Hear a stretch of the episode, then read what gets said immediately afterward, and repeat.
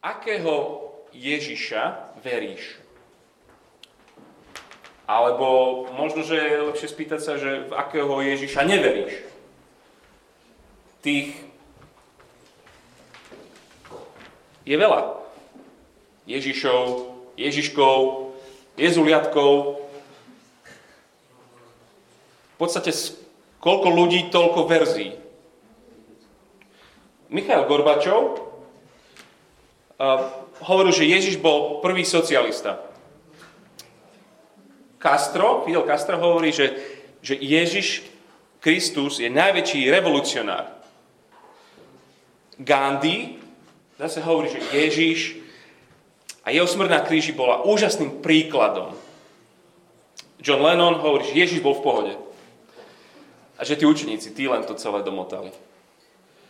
A naša pani prezidentka hovorí, že Ježiš bol ten, ktorý má schopnosť cítiť s inými. Vníma ich trápenie. Martin Luther King hovorí, že Ježiš bol extrémista na lásku, pravdu a dobro. A jeden psycholog, psychiatr, Rollo May, napísal, že, že Kristus je terapeut celého ľudstva. Vladimír Putin povedal, že Kristus prišiel oslobodiť. To je joke. Ktorý Ježiš je ten pravý? Je to ako na takých vianočných trhoch. Nech sa páči, Ježiš pre každého. A vy by ste akého chceli? Um, tak ja by som chcel Ježiša záchranára, lebo Ježiš prišiel zachrániť svet.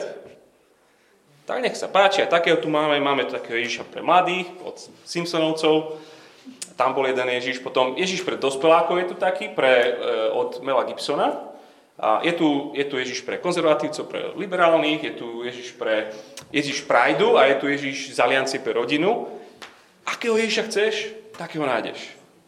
Aký je ten tvoj Ježiš? Už si našiel takého Ježiša, čo ti vyhovuje? Po 2000 rokoch takého či onakého máš v podstate nekonečný výber. Ale už aj v tej záplave možností sa možno aj nedá vyznať. Psychológovia nám hovoria, že príliš veľký výber a začneš pocitovať úzkosť. To veľmi dobre poznám, keď idem do obchodu. A možno aj vy. Ale, ale s Ježišom to je podobne. Príliš veľký výber a už, už nevieš, kde, ktorý. Najmudrejšie spravíme, keď, keď pôjdeme spolu tým primárnym historickým zdrojom o Ježišovi. Ján, syn Alfejov, obyčajný chlap, ale najlepší priateľ Ježiša, tohto kontroverzného chlapa, napísal fascinujúcu knihu. A neskôr jej tejto knihe dali meno, že, že Evangelium podľa Jána. A Ján sa netají so svojím zámerom, že prečo ju píše, on to povie úplne na rovinu, že aby nás všetkých, aby, aby Gorbačova, aj Lenina, aby naši pani prezidentku Gandhiho, úplne všetkých, teba aj mňa, presvedčil, že Ježiš je viac ako dobrý kamoš, Ježiš je viac ako vzor, Ježiš je viac ako coach, ktorý nás niečo naučí, Ježiš je viac ako vzor súcitu, alebo socializmu, alebo čokoľvek. To je málo, Ján by povedal. To je vaša verzia, to je, to je Ježiš podľa vašej chuti. Ježiš, Ján sa snaží dokázať, že je Mesiáš, že je zachraňujúci kráľ, že je Boží syn a že prišiel, aby ľudia spoznali a začali dôverovať Bohu. Preto píše, aby, aby všetci ľudia mu odovzdali svoj život a keď mu odovzdajú, on im dá život. Ten plný, ozajstný, skutočný, väčší život. To je zámer, prečo Ján vôbec, vôbec niečo píše. A dnes sa teda pozrieme do tretej časti toho úvodu, ktorý, ktorý čítame cez, cez advent. A prečítam pár veršov v prvej kapitole, verša 14 po 18. A, a skúsme potom pochopiť, že, že čo chcel tento autor o Ježišovi povedať. Takže Ján 1, 14. A píše o, o Ježišovi. To slovo, vieme z prvého verša, že to slovo bolo Boha a to slovo bol Boh, a to slovo má meno Ježiš, Boží syn, sa stalo telom a prebývalo medzi nami a my sme videli jeho slávu, slávu, akú má od Otca jednorodený syn, plný milosti a pravdy. Ján vydal, to je Ján Krstiteľ, o ňom svedectvo a volal, to je ten, o ktorom som povedal. Ten, čo prichádza po mne, je predo mnou, lebo bol prv ako ja. Z jeho plnosti sme my všetci prijali a to milosť za milosťou. Zákon bol totiž daný skrze Mojžiša, no milosť a pravda prišli skrze Ježiša Krista. Boha nikto nikdy nevidel.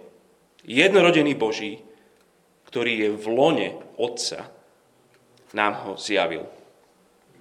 A prečítam ešte taký kúsoček zo 14. kapitoly, čo je zase už z úplne opačnej strany jeho života, z Ježiša, to je jasne predvečer toho, než, než zomrie. A v 14. kapitole, 16. verši, a dobre počúvate, Ježiš tam hovorí, ja som cesta, pravda i život. 6. verš. Nik neprichádza k Otcovi, ak len nie skrze mňa. Ak ste ma spoznali, budete poznať aj môjho Otca.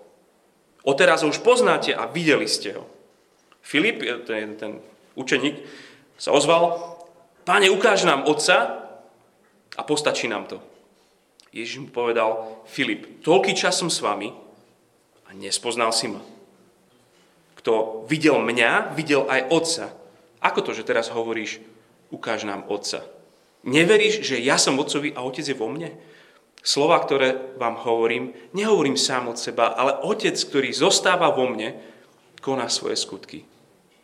Verte mi, že ja som v Otcovi a Otec je vo mne. Toľko z tejto časti.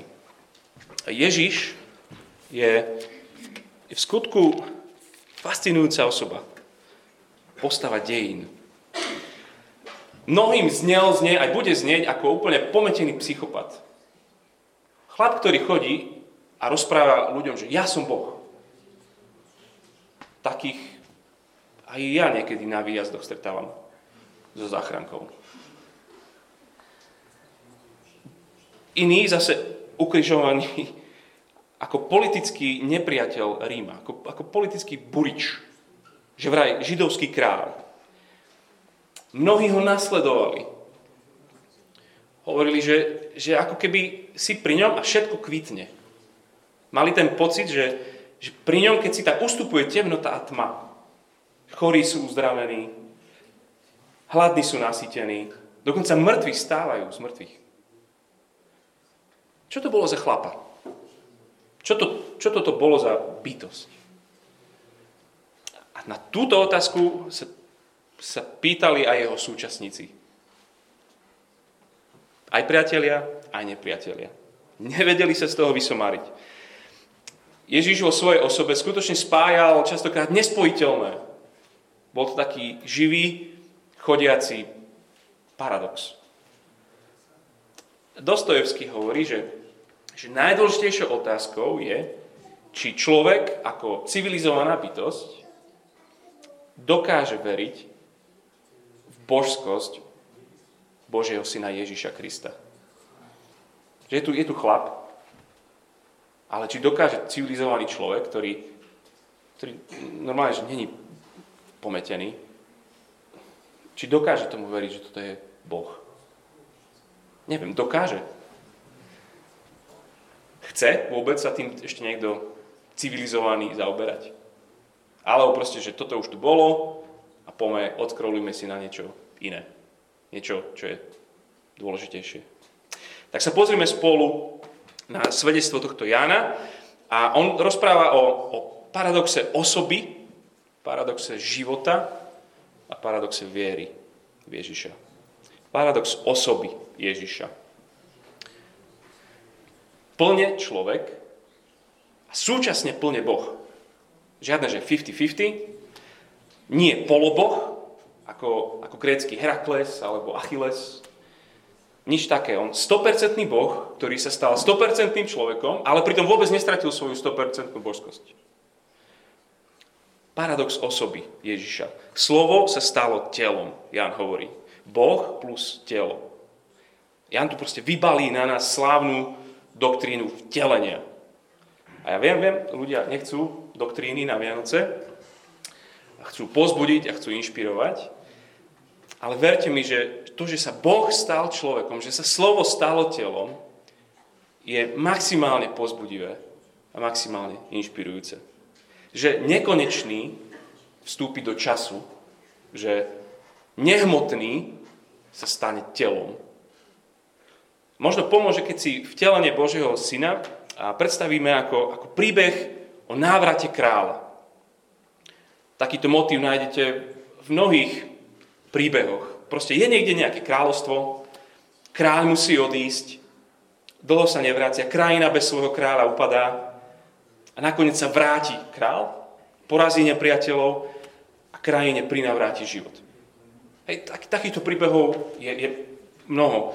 A pán prstenov Nárnia, posledné kráľovstvo, kľudne veľa. Príbeh Biblie sa tiež dá prerozprávať ako príbeh o návrate kráľa. Božie idylické kráľovstvo naruší rebelia ľudí. Poddaní vyženú svojho dobrého kráľa. Avšak skôr ako kráľ odíde, zašepká a slúbi, vrátim sa. Budem späť. Budem o vás bojovať. Trpieť, ale prídem. A ozveny tohto sľubu sú v starej zmluve, z tej, tej prvej časti Biblie, všade. Jeden z nich sme čítali na začiatku, keď ste prichádzali. Prichádzam a budem upra- bývať uprostred teba. A presne to kričí ten Ján Krstiteľ. V tom našom texte, verš 15, král je späť, to je on, to je ten. On je ten, o ktorom som povedal. Slovo sa stalo telom. Král je späť plne plno, plnoprávne kráľ kráľov. Ale, ale prišiel v prestrojení. Ľahko by sme si ho zamenili za obyčajného chlapíka, s obyčajným menom, z obyčajného miesta. Boží syn zobral na seba ľudské telo, naše šaty, s našim obmedzením, s našimi pocitmi, s našou bolesťou a strachmi. Keď, keď hľadoval, kedykoľvek mohol lusknúť a mohol mať svoje kráľovské jedlo. Keď ho byli, a byli, kedykoľvek mohol lusknúť a je hovoril, že ja by som mohol povedať a, a kráľovské vojsko by prišlo. Keď mal rany, kedykoľvek mohol mať pri sebe svojich kráľovských doktorov. Plne človek, lebo len človek môže zomrieť na miesto človeka. A plne Boh, pretože len ako Boh mala jeho obeď nekonečnú hodnotu dostatočnú pre všetkých. Stále 100% král a pritom 100% služobník. Boh, človek. Úžasný paradox osoby Ježiša. Aký je paradox života Ježiša? Verš 14 nám podľa mňa neznie nejako ohromujúco.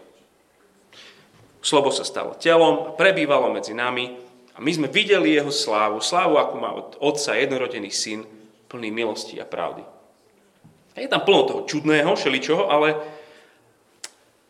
ale nejak nás to neohromuje. Keď prví čitatelia tohto, tí skeptickí židia, ak došli vôbec sem, v tejto chvíli túto knihu buď, buď hodili do ohňa, alebo zvýskli prekvapením, ale, ale tu je hneď niekoľko vecí. Boh prebýval uprostred svojho ľudu, doslova, že stanoval, keď Izrael ako národ putoval z Egypta do nejakej tej zaslúbenej zeme.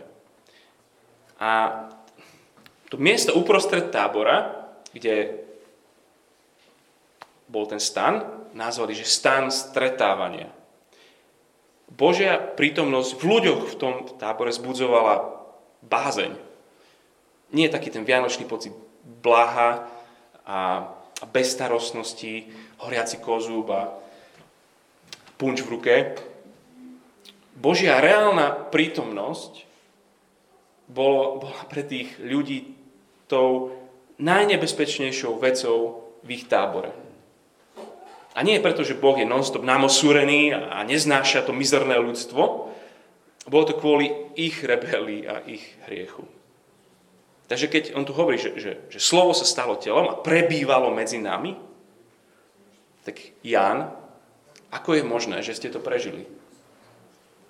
Jak je to možné, že, že ste nažive? Ak Ježíš je Boh, ako ste mohli byť v jeho prítomnosti? To sa nikdy nikomu doteraz nepodarilo.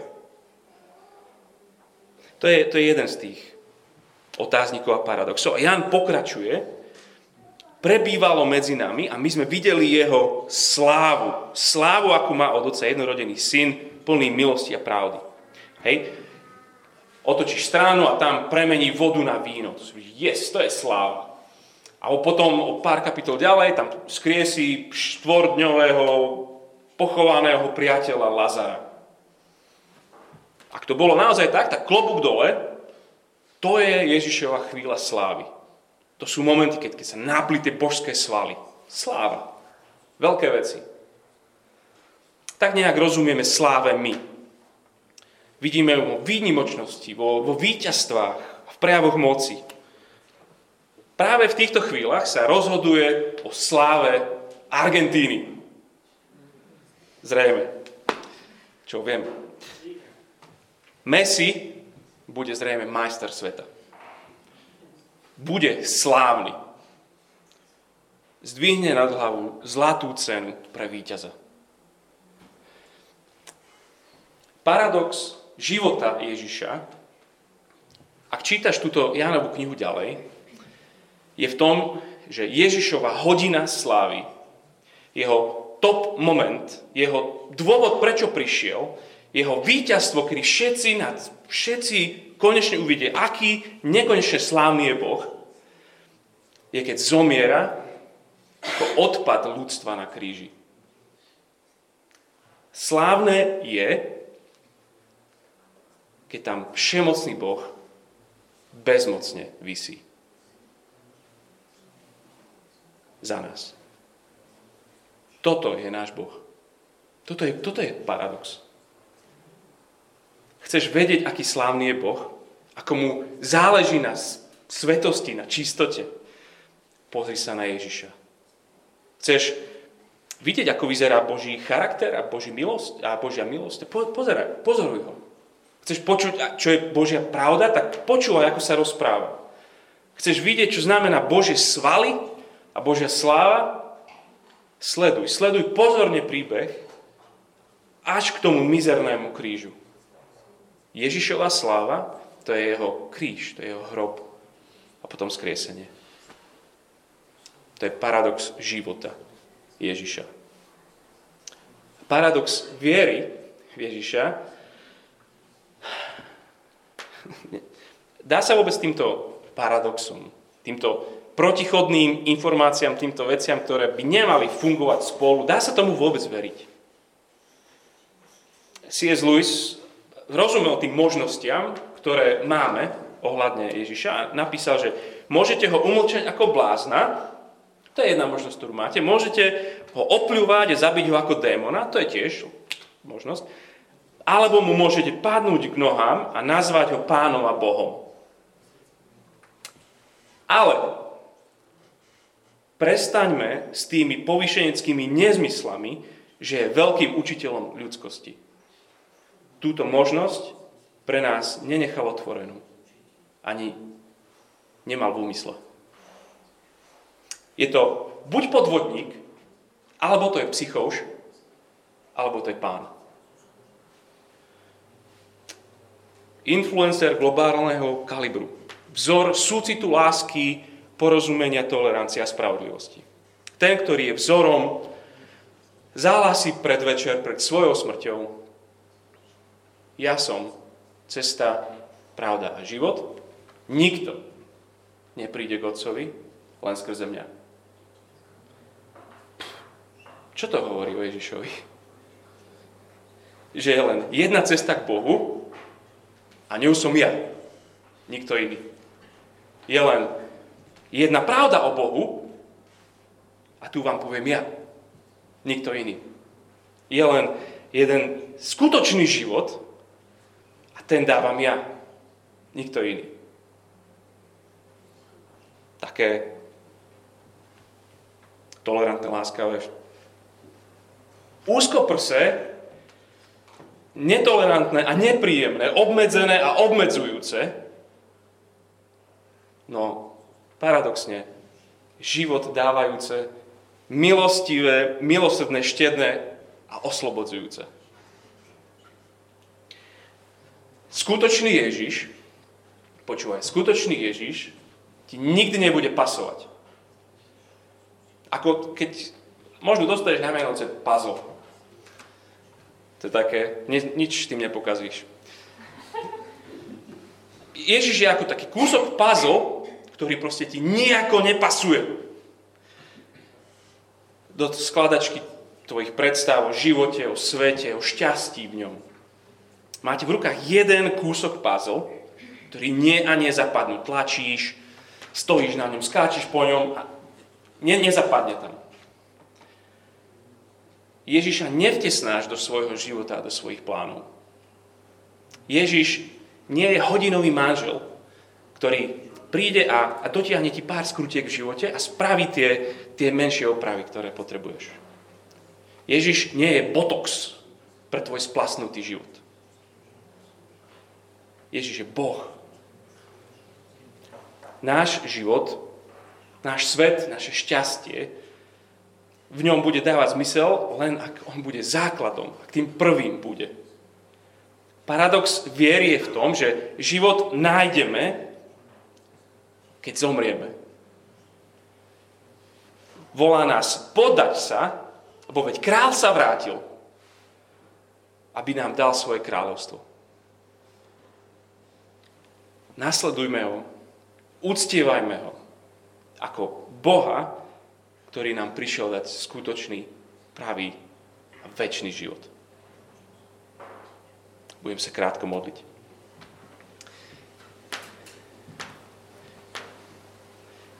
Náš Boh, ktorý si povedal, že, že takto sa zjavuješ, že, že toto je to, čo znamená byť Bohom a milovať a byť slávny, my si priznávame pred tebou to, že, že nám nepasuješ takto, aký si. Že by sme ťa každý chceli mať podľa seba. Jeden tak, druhý tak, tretí tak. Aby to bolo všetko OK, že máma Ježiša. Nepasuješ nám, pretože ty si väčší, než sú naše predstavy. A prosíme, aby, aby si nás zmenil aby si nás zachránil z tých našich kráľovstiev do toho svojho veľkého kráľovstva. Lebo tam jedine je život. Prosím, správ to s nami. Možno aj dnes večer. Amen.